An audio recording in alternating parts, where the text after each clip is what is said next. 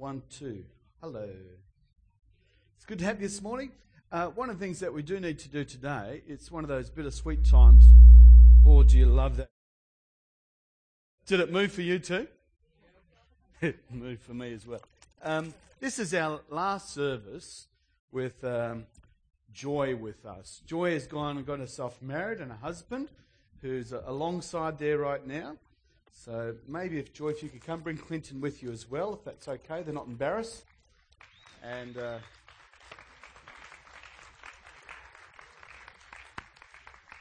it is amazing, fantastic. We're so delighted that uh, these two have found each other. And uh, we've actually, uh, well, personally, I've watched Joy grow up in our church and develop and become this incredible, blossoming young woman of God with leadership on her life. And she's just, just been a great servant for a house. And, uh, you know, generally, if there's anything's happening, Joy's not been far from it, making it happen. And it brings a great admin gift to everything. And this is her boy. She's done all right, hasn't she? Yeah, that's good. Very good. So everybody approves. So we'd love to just say thank you. You know, there's a right way and a wrong way to leave church. Yeah. Thanks, Kerry. there is a right way and a wrong way to leave church. And we really do appreciate those who leave with the blessing of pastors and understand. So they have our blessing. And we're going to uh, take the joy to release them from our house. Got a couple of little gifts here for you. And I believe uh, the uh, music team also have something they want to do as well. And so uh, let's just pray. What I wanted to say to you both is Psalm 127 says, Unless the Lord builds a house, it's a waste of time. Unless the Lord watches over, it's a waste of time. And then the second half of that psalm is all about building family. You think, why do you talk about building houses and building cities and protecting things and building family at the same time? I think the great message of the psalmist is let God be there. Let Him really rule and reign over your home. And so I wonder if you just stand with me at this moment. We're going to pray a prayer. I'm going to ask uh, Pastor Val if she can just come and support me at this time. And any other pastors in the house, Pastor Bob, I think he's not far away. He's running around somewhere. Um, Pastor Ron, if you're here, if you can come stand with us as well. We're going to pray a blessing. Who believes it makes a difference? I do. I think it really makes a difference that when we send them out with uh, God's blessing. So just come forward a little bit come stand about here, and that way all the other pastors can get round. We can create so like a, uh, you know, you know the, the power prism around you and stuff. So, Father, we do thank you, Lord, for Clinton, for Joy, Father. We bless you for them, Lord, the uh, incredible uh, service of being, Lord, to different houses. Lord, for Joy at this stage, Lord, she is a, a sister, Lord, that we'll spend eternity with, Lord. And we love her, Lord. We appreciate her. And right now, Lord, we pray your blessing upon this new relationship Lord, as they go forth, we pray, Lord, you will continue to bless them, give them increase, Lord, make them fruitful, dear God, in all that they set their hands to. That Jesus will be glorified, Lord, not only in what they do, but who they are. Lord, I pray that this will be a family in which Christ is present in a very special way, and through that, Lord, you'd be glorified. And Lord, they would be fulfilled. Lord, they'll be satisfied with you. In the name of Jesus, amen. Amen. Amen. God bless you, Clinton. If you heard, I'll kill you. no, not really. Uh, no, no, I do. Enjoy. God bless you, my dear. You know where we are. God bless you.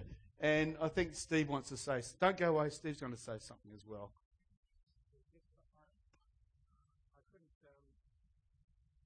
couldn't let this go without saying something, Joy. And um, I just want you to um, take this little gift on behalf of the worship team. You know, I, have been a director of a company for a long time, mm. and um, uh, it's not too long before you realise that a company is nothing more or less than the quality of the people that you have in it. That, that's the absolute truth. Absolutely. Yeah. And, um, you know, people lose sight of that. But, Joy, i got to tell you, if I had a company full of people like you, oh. man, there'd be nothing you couldn't do. it's just, this girl is fantastic, and I know you know that, Clint. And um, I know God's just going to just um, take what you do and multiply it, you know.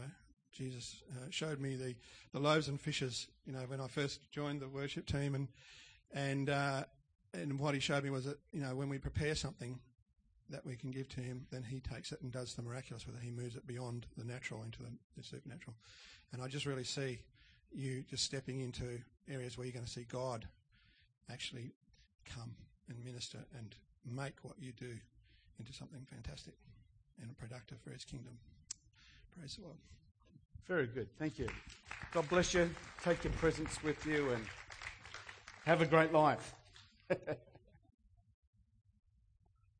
great. Well, just before I get round the word, why don't you just take a couple of minutes to uh, shake a couple of people? I mean, shake their hands, uh, welcome them to church, say hello.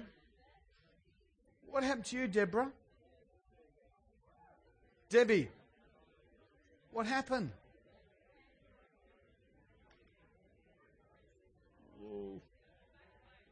Oh, but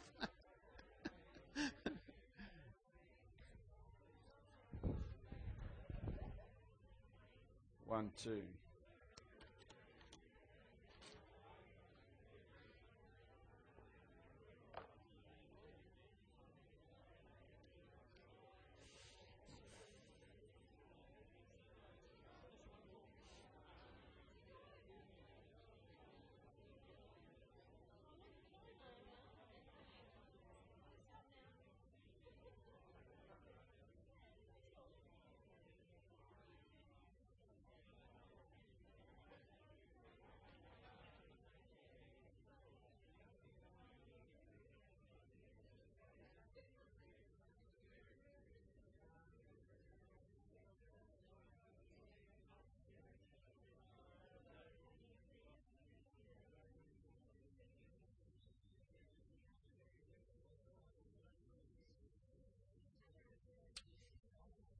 Hi, Gemma.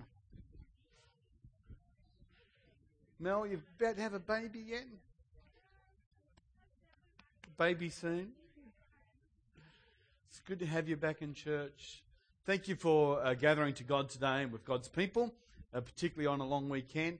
And I understand that uh, there's this thing called CHOGM going on that's rearranging all the streets of Perth. And uh, I just think it'd be good to pray the Bible says that when we come together, first of all, that we should pray for those that are in authority above us. And who thinks it's a tough job to run our world at present? Mm. So, Father, we do thank you, Lord, for world leaders that are gathered in the city right now. Lord, what an incredible responsibility it is to try and, uh, Lord, draw the lines of righteousness, Lord, in the right place. And Father, we do pray that, Lord, you would help them, Lord, to make decisions, Lord, that will help people Lord, that will help the starving, help the environment, Lord, help each other, Lord, in a spirit, Lord, of harmony, Lord, that would reflect something of your character and nature in the earth, in Jesus' name. Amen. Amen. So, five o'clock today. I think I'm sounding loud to me, but I may not be loud to you. So they will work things out for us. So I think we can run a DVD. Thanks, guys. Thank you so much. We've started a series on Esther. So, if you weren't with us last week, we uh, just began to look at this uh, interesting little book.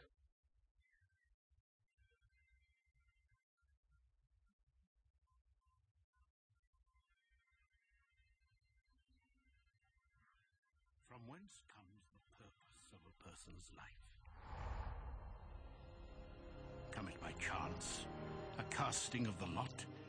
Or does a call of destiny beckon to each of us? Many have wondered about my little Hadassah and why a simple Jewish orphan was chosen to stand against the annihilation of her people.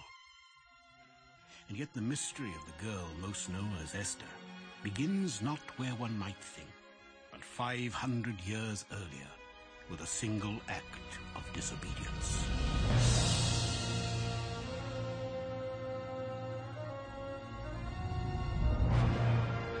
King Saul of the Israelites had been sent by the prophet Samuel to wipe out an ancient child-sacrificing enemy. So pervasive was their evil that not even their oxen nor sheep were to be spared. And above all, no survivors left breathing.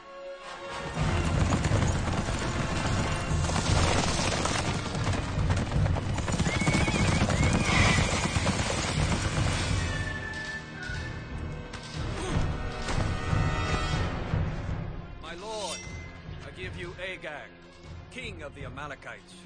We have also seized for you his livestock, even his queen.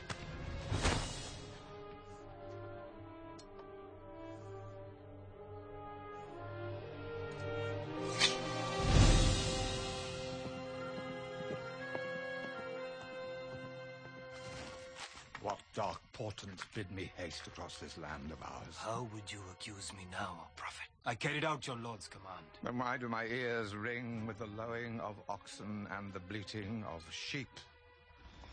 Your Majesty, the Amalekite queen. She's escaped. We have the king. What is one woman? You fool. She is with child. The prophet Samuel put a swift end to King Agag, Agag's queen, fleeing with a seed of vengeance growing within her, the Jews never found.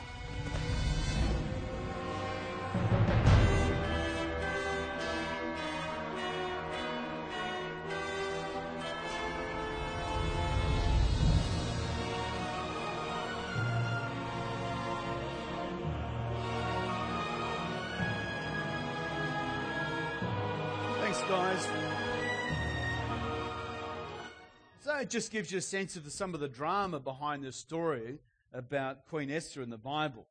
And it's, uh, as we looked at last week, it's uh, one of two books in the Bible that bear the name of a woman, Ruth and Esther. So, ladies, you get a mention. Hallelujah. Oh, you're going to have to help me. I'm on your side today because it gets worse before the day's over. So, okay. Uh, it's one of three books in the Bible that were not written in Palestine, but outside of Palestine in a different culture. It's also a book that steps over a great deal of known history. Some of the great dramas of the ancient world are played out on Esther's watch. And uh, we also looked at the fact that it's this sense of uh, uh, destiny involved, that the book has this idea of just perhaps you might be in the right place at the right time for the right reason. And that whilst the book was open to a lot of controversy because it wasn't, there's no clear mention of God within the, the text, a lot of scholars thought, does it belong in the Bible? Whilst God's not mentioned, we find that God's hand is hidden but holding on to world life. Isn't that amazing?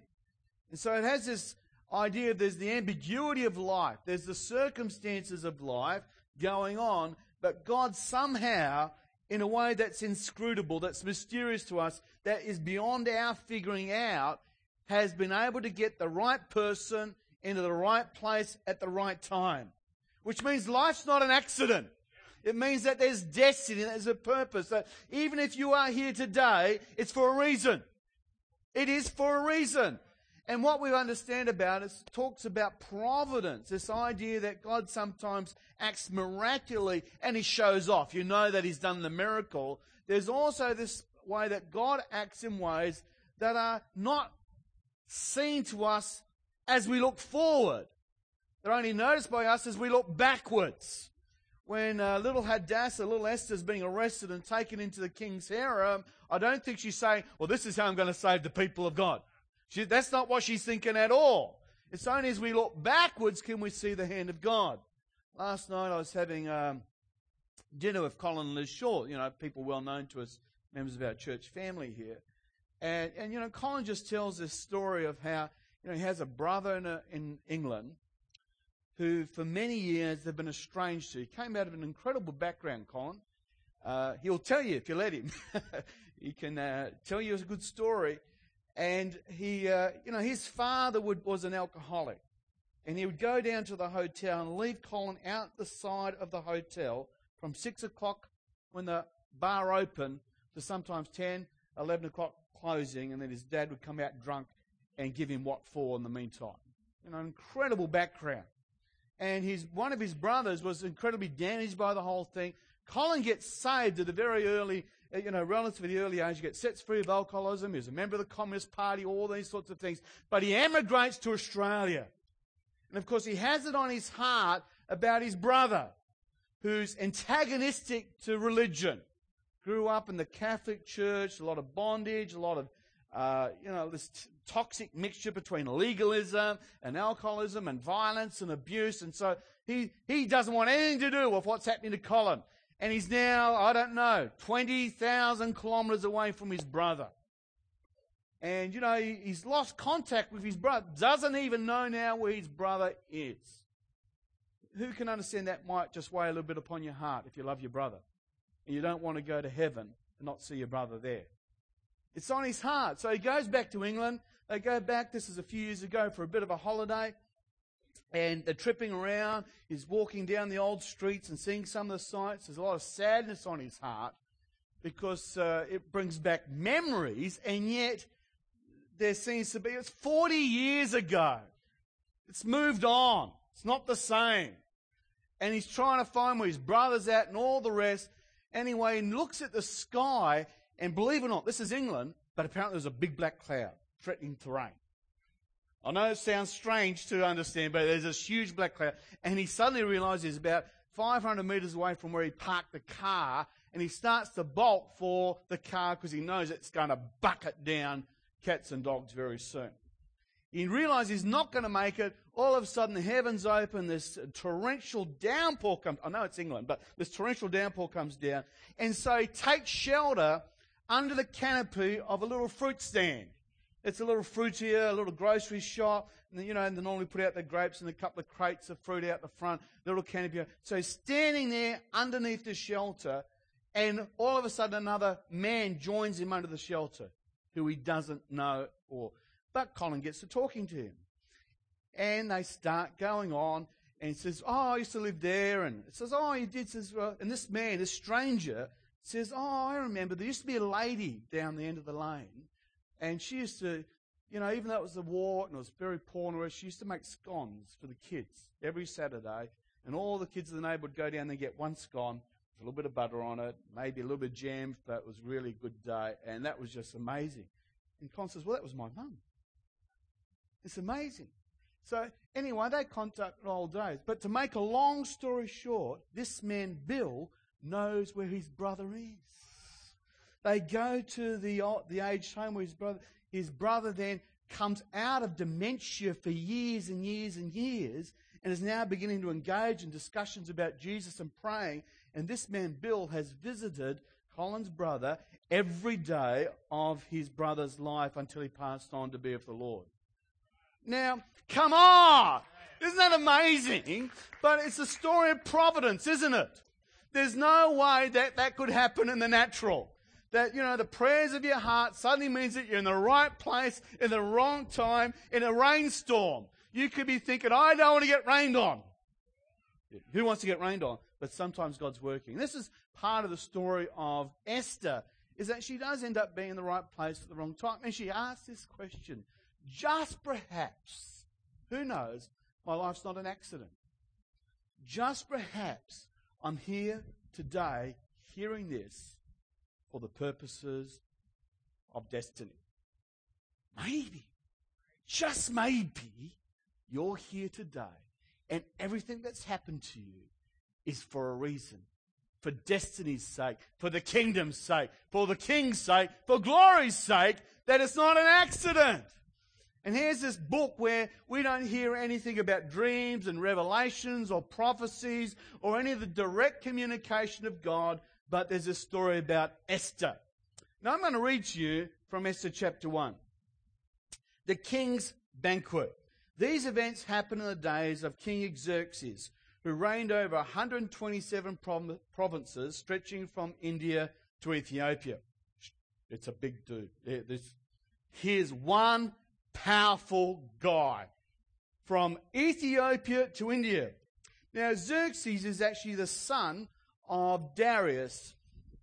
And uh, Xerxes at one stage tried to uh, remove, Darius tried to conquer Greece about 120 years before. It failed in that particular process. And if you ever watched the movie or heard about the Spartans and the 300 that stopped the thousands and thousands, that goes back to there.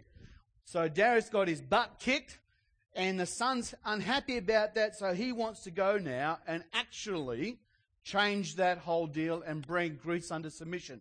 So you've got two mighty empires rubbing shoulders with, each other the Persian Empire and the Greek Empire rubbing shoulders with each other on the western eastern boundaries. And so Xerxes plans to go to war. He tried to cross the Hellespont, which is a place where the fingers of Greece touch Turkey. It's a short little place.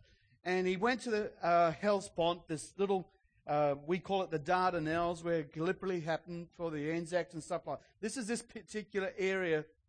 And uh, just to give you a bit of an idea into the nature and the mindset of Xerxes, or Xerxes if you want to say it, probably Xerxes is more correct to say it that way. Xerxes, just to give you a bit of an idea, when they went to the Hellespont, he ordered for his uh, builders to construct a bridge, a land bridge, from basically Asia Minor across into Europe. It's going to be a big bridge, but he had thousands and thousands of soldiers.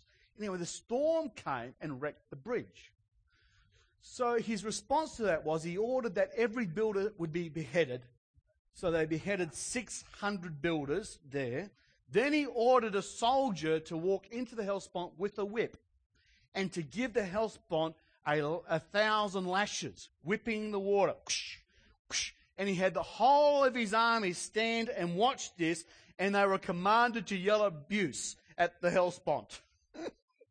Could you imagine that scene? Thousands and thousands of say, You horrible water! You terrible sea! Down with you! We curse you, Hellespont! While they're lashing the water. That gives you a bit of an insight into this man, Xerxes. I mean, he is a megalo maniac. I mean, he thinks he's God.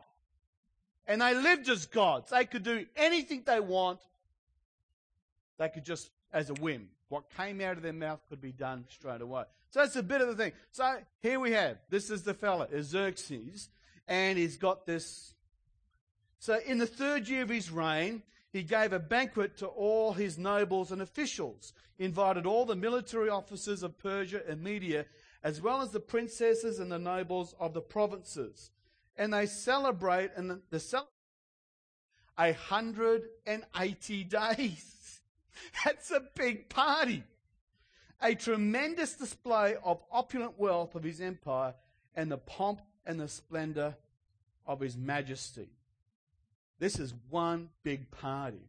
When it was all over, the king gave a banquet for all the people, from the greatest to the least, in the fortress of Susa. It lasted for seven days and was held in the courtyard of the palace garden. The courtyard was beautifully decorated with white cotton curtains and blue hangings which were fastened with white linen cords and purple ribbons, to silver rings embedded in the marble pillars. Gold and silver couches stood on a mosaic pavement of porphyry, marble, mother of pearl, and other costly stones. This was pretty spectacular. Go wow. Fantastic. Say it backwards. Very good. Drinks were served in gold goblets of many designs and there was an abundance of royal wine reflecting the king's generosity. By edict of the king, no limits were placed on the drinking, for the king had instructed all the palace officials to serve each man as much as he wanted. At the same time, Queen Vashti gave a banquet for all the women in the royal palace of Xerxes. Now, this actually parallels another ancient writing. The, the very first historian. I call him the Herodotus. He's known as the father of history. The word history actually comes from the Greek word inquiry, but we've made it into a record. But he was inquiring into the Greek and the Persian wars. So we have the first substantial historical document from the ancient world, Herodotus, speaking about exactly the same event. Exactly the same event. What Herodotus says is that Xerxes wants to actually go to war. He wants to go back and he wants to make Greece yield to the power of the Persian Empire and to revenge his father. So he's pulled in all the officials and all the rulers, all the politicians, all the opinion makers to give him a really big party because at the end of the day, he wants to go to war. Herodotus says that the motivation for this particular banquet that we read here in Esther chapter 1 the Bible doesn't give us the motivation, but Herodotus does. He wants to go to war. He's trying to unify the great breadth and length length of his kingdom into an army that will go to war and win. And so he's got this incredible display of wealth. The reason why he's doing that, Herodotus tells us, is that he's saying to the captains and the, the if you come to war with me, whoever does the best, you're going to get some of this wealth. You can choose from my treasury. You can have what you want. So it's this what's going on. They're drinking an incredible amount of alcohol. Uh, I'll finish reading first. Queen Vashti was disposed on the seventh day of the feast, when King Xerxes was high in spirits. Don't know how that happened. he was high because of the wine.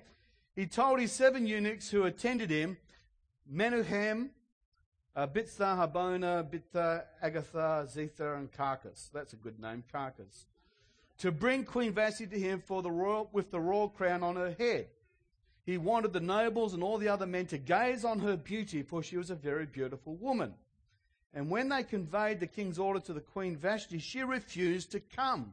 This made the king furious, and he burned with anger.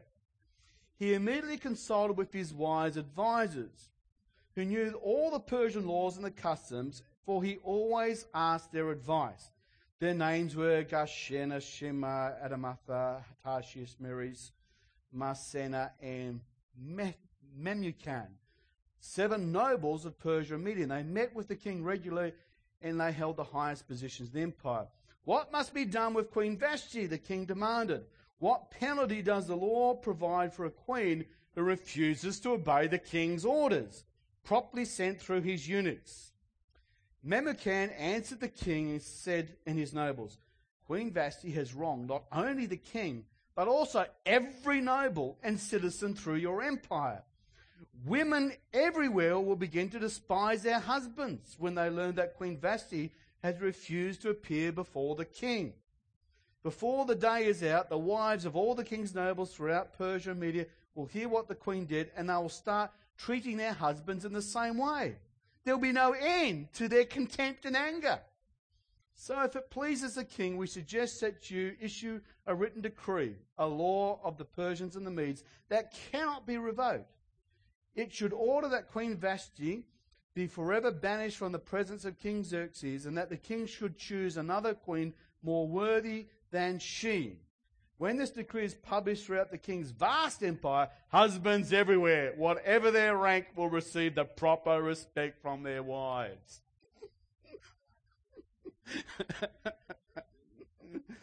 the king and his nobles through them thought this made good sense, so they followed Memucan's counsel. They sent letters to all the parts of the empire to provide each his own script and language, proclaiming that every man should be the ruler of his own home and should do whatever he pleases. Oh, Lord. Now, when they do the Feast of Purim and Jewish circles, uh, you're allowed to boo and to hiss. So, girls, that's probably a very good place to boo and to hiss. it's a very different world in which we are. Now, back to what Herodotus says, says now, they're doing lots of drinking and lots of feasting. Now, in the ancient world, the Persians had a different view of um, intoxica- intoxication than what probably Westerners do. We've, we've lost the link people don't understand, but drugs are the number one way to contact the spirit world. People don't understand that. Taking drugs will not only hurt your body physically and damage you, but the number one way people, as long as man's been on the earth, has, have used to contact the spirit world has been through the use of intoxicating hallucinogenics drugs. The word for black magic in the Bible is the word drug, pharmaceutica. There's always been this connection. So in the ancient world, they would realize that if you got really off your face, that you put yourself into a, bit, a different spiritual realm than when you are sober. Is this helping anybody here? When you're off your face, you are placing yourself into a different spiritual territory than when you are actually in your right mind. And so it's very dangerous. Not, you know, people do things when they're intoxicated or under the influence of a drug that they would never do when they're sober. Is that just me? oh, you wouldn't believe some of the things I've done when I've drunk. Maybe you would, but I don't do that stuff when I'm sober. Haven't done it for many years either, by the way. So it's an important understanding. So in the Persians, what they would do is they would actually have this idea that in order before you make any decision of the empire or kingdom, whatever, you actually needed to get blind drunk. They thought what would happen is if you make a decision while you are sober, then you get blind drunk. And when you're blind drunk, if you still think it's a good idea, then the gods have spoken. That's what they thought. Or if you made a decision when you were blind drunk and you still thought it was a good idea when you were sober, then they would still think the gods have spoken. And you might ask, what's the difference between the politics now and the politics back then? But we won't go there. but that's what they thought. So there's, there's actually a ceremonial aspect to go, what's going on here. They want to go to war. They want things to happen. Xerxes wants to raise a, an army. They say that his dad raised an army of about a million people, the biggest army that ever, ever walked the earth. And, you know, that whole thing about the 300 Spartans that stopped the way and saved the nation. Well, he wants, you know, if dad can do a million, he's looking to grow something quite big here. He's brought in all the stakeholders. He's trying to produce unity. He's trying to bring synergy. And in the middle of that, Queen Vashti says, I'm not coming to the party. Who can see there's a problem? If he can't run his household, how can he ever run a kingdom? Now that's, I could go a long way with that because the Bible continues to say that that's actually something that even comes down to church leadership later on. If you can't run your home, you can never run the kingdom. So it's a big principle, but for um, Xerxes, it's a problem of the biggest nature. I mean, how much booze has he spent? How many kegs has he opened? How many pigs have been slaughtered? How much gold has he rolled out? And the whole thing, this whole plan to conquer empires can be scuttled because the queen won't come. And the men are nervous about that. You know, and we don't want to get into sexual politics right now because that's something which didn't exist 3,000 years ago. It might exist today, but in those days, it was a very sexist society. In those days, it was a very tough society to be a woman. And so here we had this deal going on, and Vashti says she won't come. Now, Herodotus says that she was against the war. So maybe she's actually developing uh, some degree of, um, you know, she's resisting the political side of this. Some of the Jewish rabbis, they actually read the text as this that when Xerxes says for Queen Vashti to come wearing her crown, the implication is he's requesting his wife to come only wearing her crown. So if that's the case, we'd actually think that she's a good lady. That she's done the right thing. That she stood up for purity. She's stood up for that which is honorable and respectful in any society. That would be an incredibly demeaning, shameful thing for her to be doing. And, you know, who wants to get, you know, stand up in front of a bunch of gawking guys stark naked? So, you know, there are a couple of ideas there. So here we have this situation where Esther now is positioned in this kingdom. Vashti's been disposed. Memucan, who made the suggestion, generally the uh, new queens were always selected from families of the seven nobles. So there may be he had his own agenda. Oh, if we can get rid of Vashti, then the next likely person to be voted queen could be my daughter, you see. So there was all these machinations going on, all these thoughts with the court and so. So Queen Esther comes uh, into the thing. Now, with um, Esther, I don't like the movie because they portray Esther as this pure, perfect, incredible heroine. And when I came to Esther and I grew up with the story of Esther, that's how I tended to see Esther, as the girl that was incredibly, you know, the good girl. Never did anything wrong, whatever. But as I've wrestled with the text, I think Esther is a little bit more like us, caught between two cultures. She's the only person in the book that has two names a Jewish name, Hadassah, and a Greek name, uh, sorry, her Persian name, Esther. It seems that as you read the story, that uh, she's not making it clear to people that she's a person who serves the one true God. She seems to be a secret disciple. I don't know about you, but I relate more to that. Sometimes I've had difficulties stepping out of the crowd and coming out and saying I'm a passionate follower of Jesus Christ. That, you know, I've known what it is to have a foot in the world, not wanting to be sinful, not wanting to be given over to that, but not also being clear as to where I stand. Whereas she seems to be straddling both these worlds. She's a believer in Jehovah at one level, but she doesn't seem to be overly standing up. I mean, she's not like Daniel. You remember Daniel?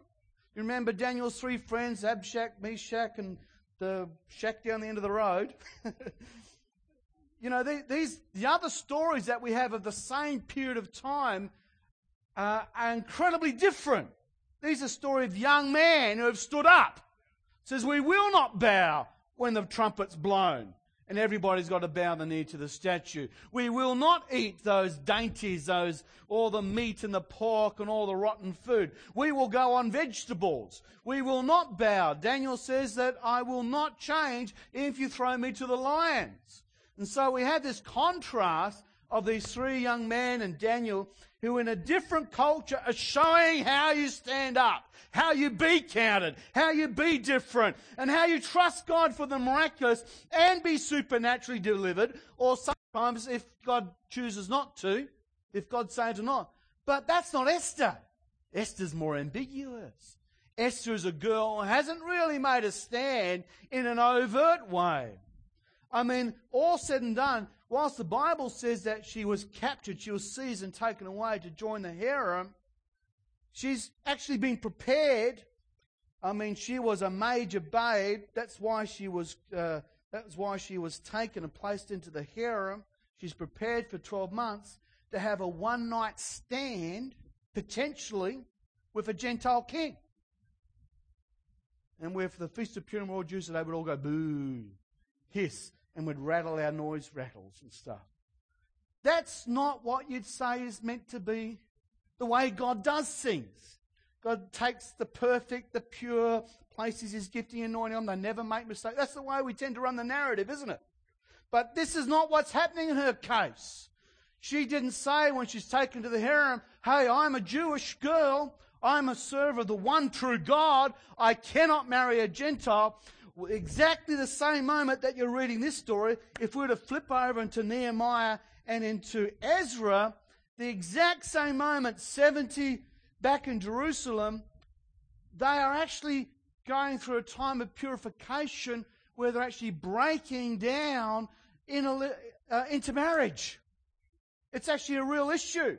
Back in the pure land of Israel, you know, you've got Ezra and Nehemiah going around pulling the hair out of people's heads saying, you horrible person, how come you have gone into mixture and you now have intermarried with those in the, in, you know, in the, um, people around you and stuff.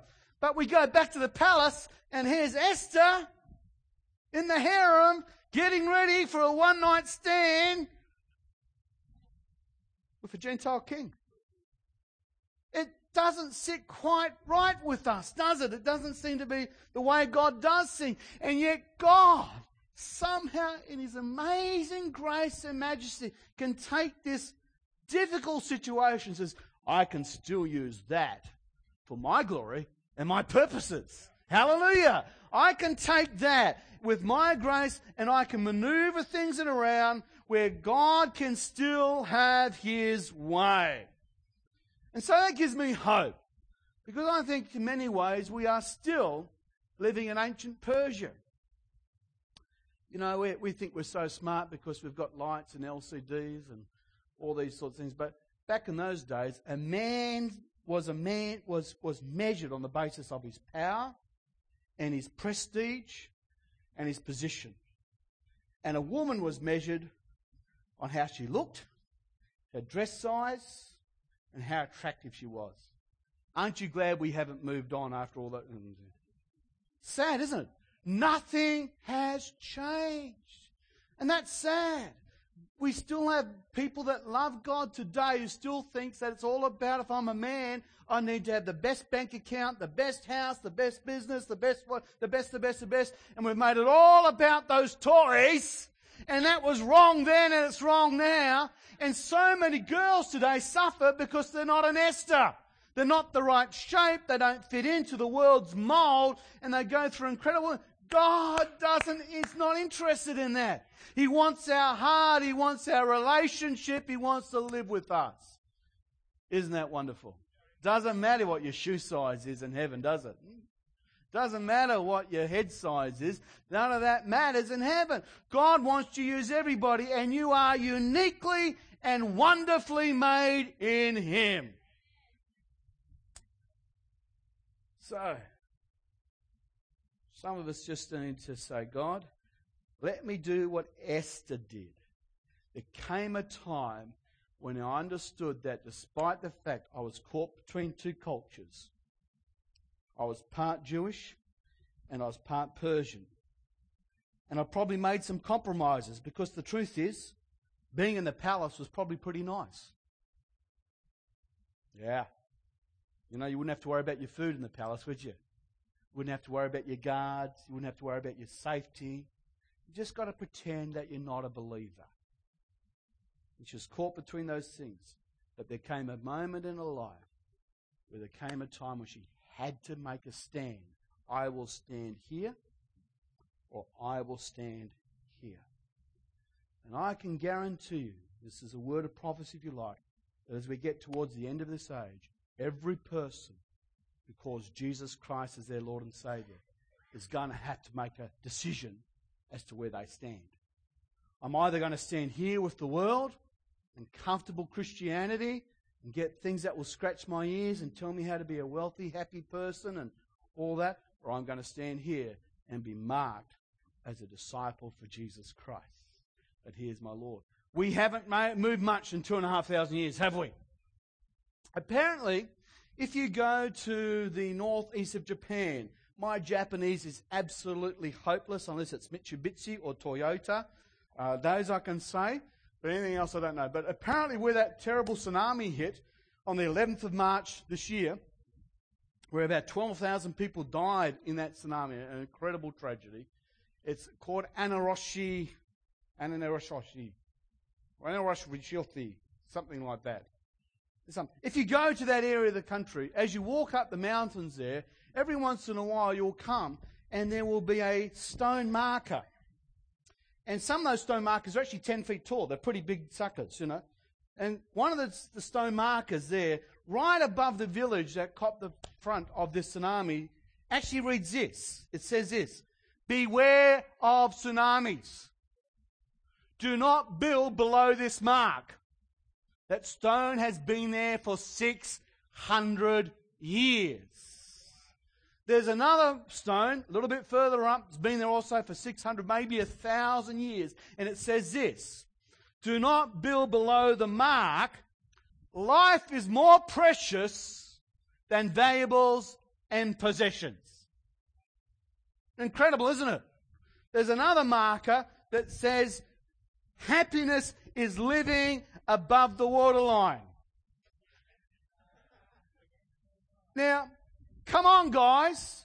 There's a warning on the hills. Apparently, there are thousands of these stones all through northeastern Japan. But what's happened over the years is that people thought, ah, oh, we haven't seen a tsunami for a while. I'm not even certain whether tsunamis are real. And now that we've got technology and the land's cheap down there, and we all want to be by the beach, don't we? Yeah. And people have ignored the warnings. And so when the big tsunami came in and 12 tragedy, absolute tragedy, there'd be a lot of people be saying, why didn't you listen to the warning? If you'd listened to the warning, your life would have been saved. Friends, the Bible is an incredible message about grace and hope, as we heard Kevin share this morning, but also contains a warning. Contains a warning that if we don't align ourselves with God's plan and God's purposes on the earth, A tsunami is coming. A wave of God's judgment is coming upon the earth. And unless we align ourselves with God, we could find out that we could lose our life.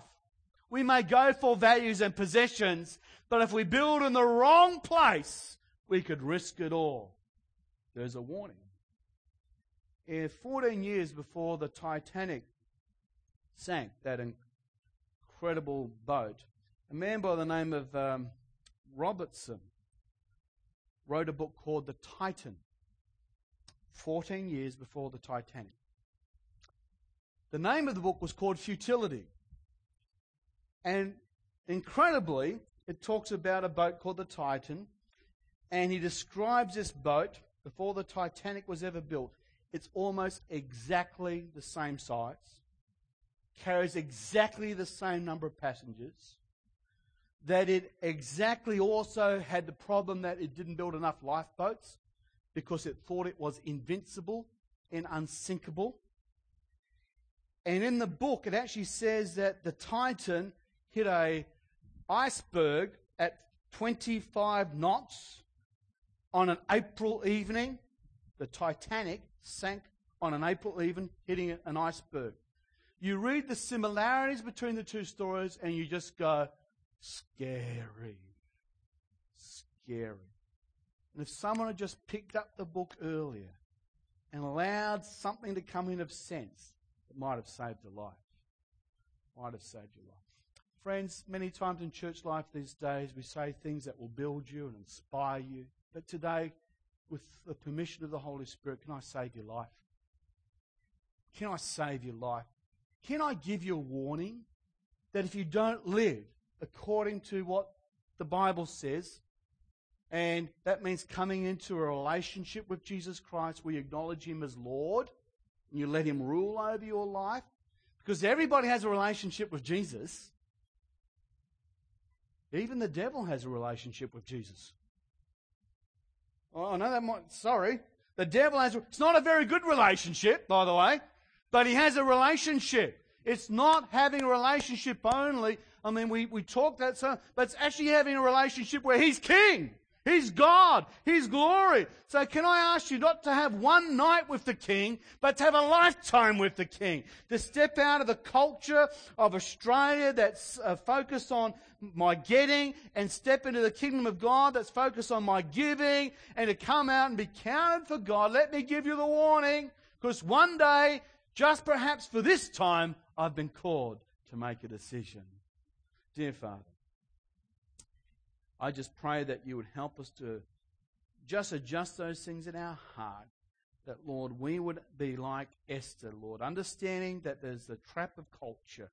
Lord, there's those temptations to be in the palace where it's easy, where the bed linen is soft, where the fans are good, there's hot and cold running water, that everything's laid on. Lord, and there's also the people of God that need deliverance. And maybe just for such a time as this, Lord, you've called us to make a difference. Lord, as we look at the earth today and we see, Lord, the multitude of those starving, Lord, instead of accusing you, Lord, of what are you doing about it, Lord, you're going to ask us what did we do about it. Lord, when we see domestic violence and abuse and alcoholism, Lord, and loneliness and depression, Lord, and self harm, and Lord, all the stuff that hurts our community, Lord, you've called us to be a part of that solution.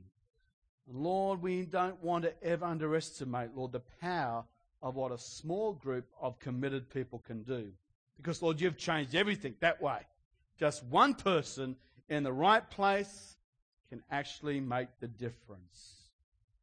In Jesus' name, Lord, let us understand that, Lord, together with you, Lord, we make up a majority. You and me, dear God, together we are a majority.